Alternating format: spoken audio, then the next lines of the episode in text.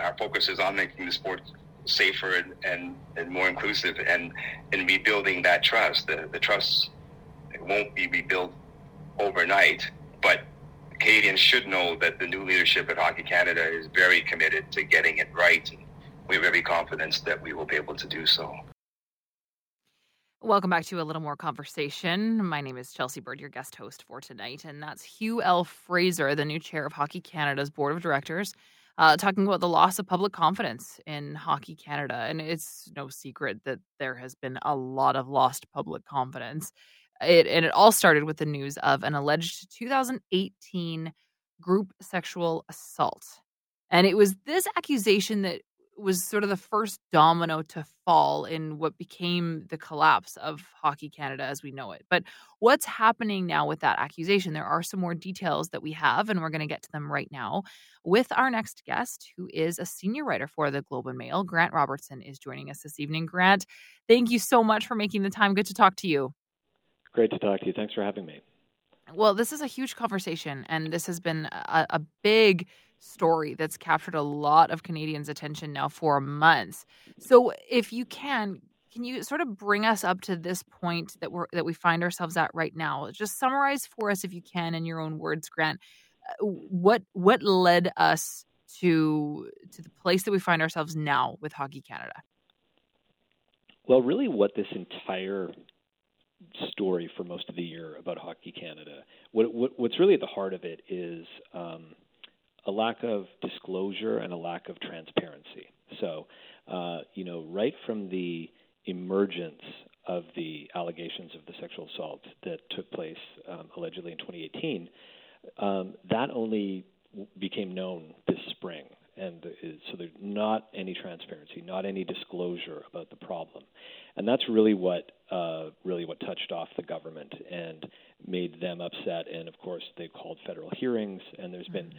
you know, several rounds of those that have progressed over the year, where they've criticized Hockey Canada for not being forthcoming in their answers, not answering questions, um, and not really taking ownership of this and uh, how they handled uh, this investigation uh, in, into the matter. So, what, where we are now in the process is we're starting to see the investigations that were reopened into the sexual assault uh, start. They're starting to be be finished. So we saw this week uh, Hockey Canada say its third party investigation. They hired a law firm to to to restart an investigation to, into what happened and whether there needs to be you know further steps taken. They say that investigation is now complete. Uh, we don't know the results of that. Uh, they're going to be kept confidential. Um, because there's also a police investigation in London, Ontario that's been reopened this year. And so there's a, also a third investigation by the National Hockey League, and in the fall they said they were close to wrapping that up, that wrapping that one up. They they sort of walked back those comments uh, in the past few weeks, saying that you know they're they're getting close, but they're not quite finished. What it looks like is everybody's waiting to see what the police in London, Ontario, are going to do, and uh, of course the the um, the news of this week really centers around documents that um, my colleague Robin Doolittle at the Globe and Mail uh, obtained from the Crown um, uh, in London, who's uh, you know who are overseeing the, the case, and mm. what it what it is is is uh, uh, you know motions for warrants and, and things like that, and essentially the upshot of that one is it looks like the Lon- the police in London believe there's grounds um, that uh, you know, five players could face charges. Uh, what we don't know is if charges will proceed. So that's that's sort of where we are right now. Yeah, there are still a lot of big question marks. Thank you for summarizing that so succinctly. I think that was that was a really a great summary of, of sort of what's been a very complicated and, and layered situation that has been going on for uh, for quite some time now. Mm-hmm. But that brings us to these these documents now. So police investigators in London say, as you just said, Grant, that there is there are reasonable grounds to believe that five members of the 2018 World Junior Hockey Team sexually assaulted a woman in a hotel room. What else do we know from those documents? What what what can we acknowledge that has been revealed? Well, there are a few pretty startling revelations in these documents. You know, um, the details of the night for most of the year have been known through the, the original statement of claim, where where the victim alleged, um, you know, that she had been assaulted by by several players at a hotel after Hockey Canada fundraiser. What we saw this week was new details come out in these documents, where um, the police talked about, uh, for example, in the bar where the victim had met the players um, later that night, and, and um, and you know was, having a few drinks with them. There was an, a, a what's said in the documents to be a well-dressed older gentleman that was partying with the players, and and he had bought rounds of drinks for everyone, and at one point had apparently uh, uh, poured a, a shot of alcohol, uh, you know, into her mouth, and and was sort of praising the players and told her to, you know, take care of the player. That was a pretty startling uh, revelation in those documents. Now they're all allegations; they haven't been tested in court, but um, this is what's in in those documents that have been put forward by by the, by the London police. And um, uh, the other the other revelation that I think really surprised a lot of people that we didn't know was that um, the Hockey Canada, someone from Hockey Canada, had communicated to uh, at least one of the players the next the next day that police that a complaint had been made to the police and looking into this and that raised a lot of concerns, a lot of questions, mm-hmm. um, especially among MPs in Ottawa, because if we go all the way back to the hearings in June, Hockey Canada uh, went to Ottawa and told MPs, look, we had a hard time investigating this because we didn't know which players were involved. We couldn't even determine which players were involved, and we decided to settle uh, this this this whole lawsuit without without knowing, you know, uh, what went on and, and which players were involved. Whereas these new details indicate, well, they might have at least known some of them uh, because they contacted uh, one of the players uh, to tell them about the police complaint. And so, one of the things we've seen this week is MPs in Ottawa really concerned about those comments and whether uh, executives from Hockey Canada who testified in June were being truthful in their comments and because they were under oath when they gave that testimony and said we don't know which players involved and we saw uh, you know, MPs from all parties expressing concern over this. The most vocal was uh, Conservative MP Kevin Waugh, uh, who's, who wanted to know who, who gave that player the heads up, and if that's the case, uh, why did executives testify in June that they didn't know which players were involved? And then we also saw NDP MP uh, Peter Julian question whether he, he said the committee is going to be looking into this um, at their next meeting as, as to whether they need to you know, potentially speak to Hockey Canada again, or maybe look into whether that that testimony was accurate. Grant, Hockey Canada has been trying to pick up the pieces in the wake of all of the scandals of the last year. This is just one of them. How much of an uphill battle does this now, these new revelations about what happened in 2018 create for the new board that's trying so desperately to try to rework the the image of Hockey Canada and public perception of them?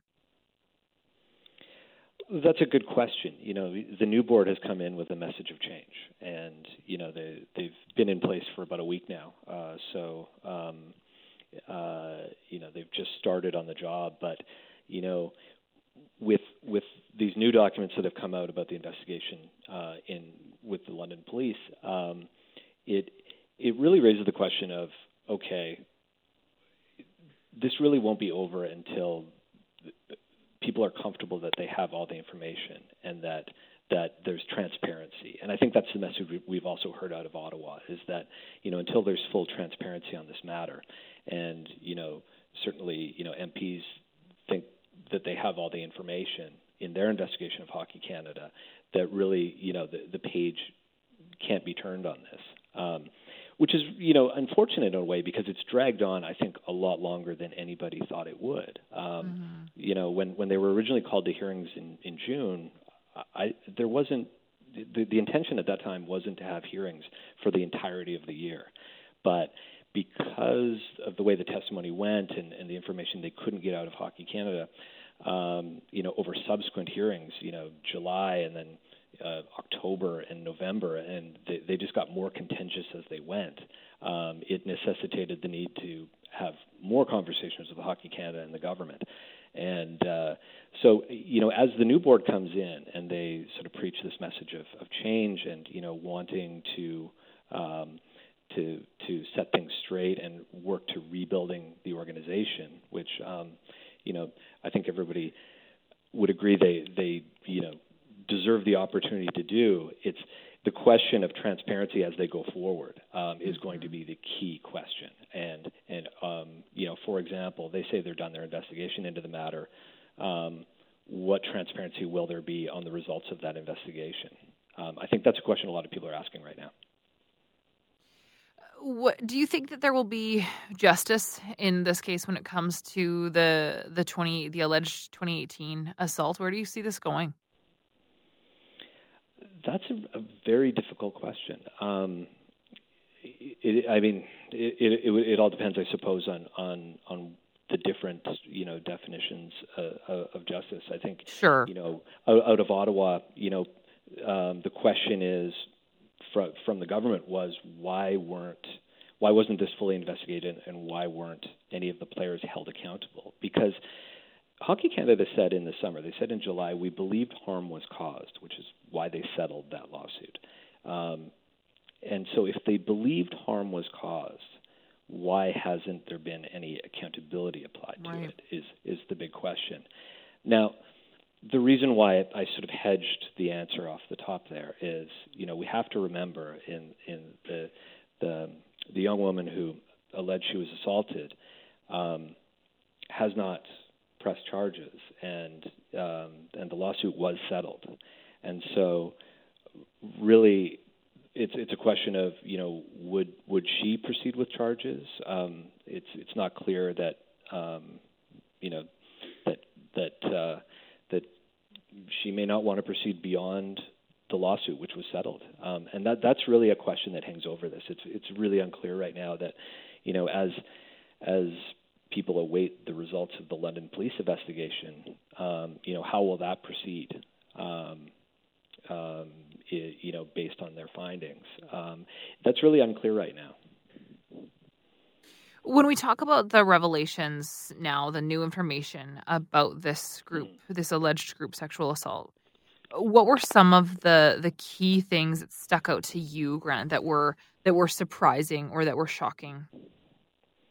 In terms of the new things this week, um, I think the most surprising one was that the day after the alleged incident, uh, Hockey Canada had reached out to one of the players and and said that the police had been contacted with a complaint about the incident and that you know as we talked about earlier that that surprised everybody because um, Hockey Canada in June had told the government we didn't know any of the players alleged to be involved in this. We could never determine uh, which players um, you know should be part of the investigation, and we didn't get cooperation on the investigation, and that that really inflamed the testimony in in Ottawa in June. It, it MPs had a really hard time believing that answer that Hockey Canada had no idea which players were involved. And then the suggestion this week in, in the police documents that um, that they did reach out to um, uh, to a player and say that there was a police complaint about the incident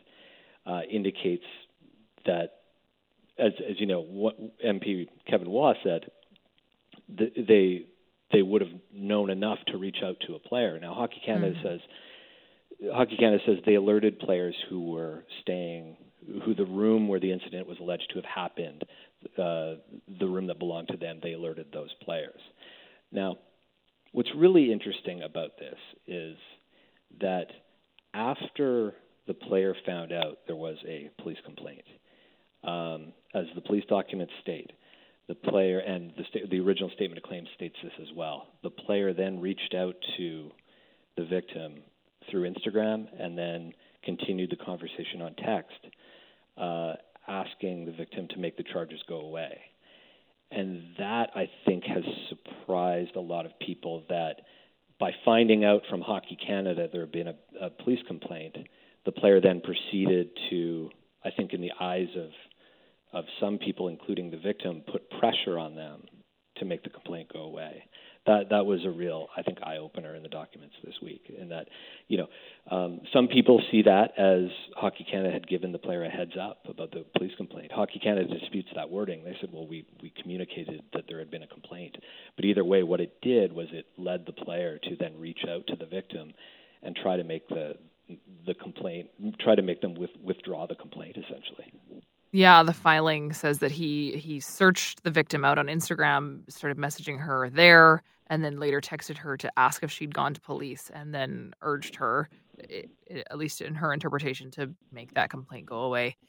The revelations continue to be damning. The story continues to uh, be just dogged in lots of scandal. Grant, thank you so much for making the time to discuss these new revelations. I really appreciate it. Thanks so much. Thanks for having me.